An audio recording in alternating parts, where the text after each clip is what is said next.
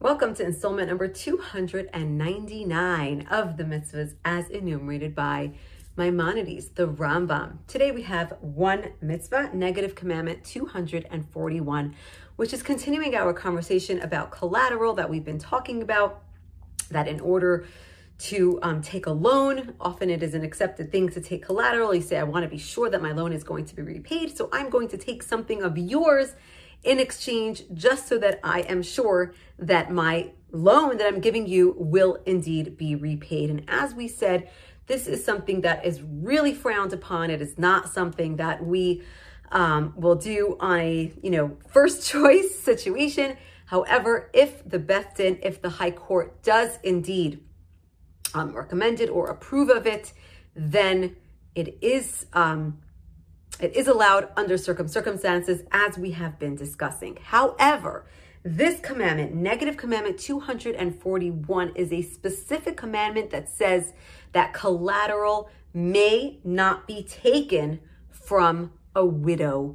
If there is a widow who is in need of a loan and they come to you and they've already put themselves in that position asking you for a loan, we are absolutely never allowed to ask for anything in return and not allowed to ask for collateral because, of course, they are already in a vulnerable situation, already in a difficult situation, and we are meant to do every single thing in our power to make it easy for them, to make it better for them, um, and never allow to do something um, that will put them through any more suffering than they already have gone through um, we are actually told that the soul of the deceased, the soul of the partner um, that is now in the supernal world, in the next world, actually looks down um, and stays very close to the spouse that it has left behind.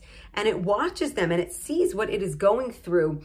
And when it sees that its spouse is crying and its spouse is having a difficult time down on this earth, the spouse above goes to God and says, and cries out for its spouse that is down here.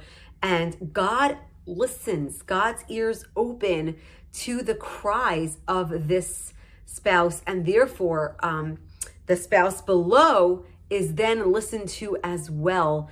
So, you know, any of us that have lost a loved one, any of us that has um, a loved one up there, we know that we have a very strong connection. We just have an advocate for us right there because they are with us, they are watching us, and they are listening to every single thing that we cry out for and everything that we say.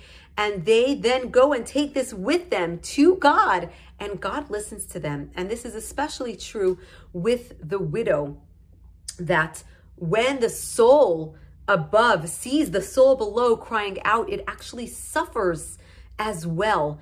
And it does what it can to help its spouse below.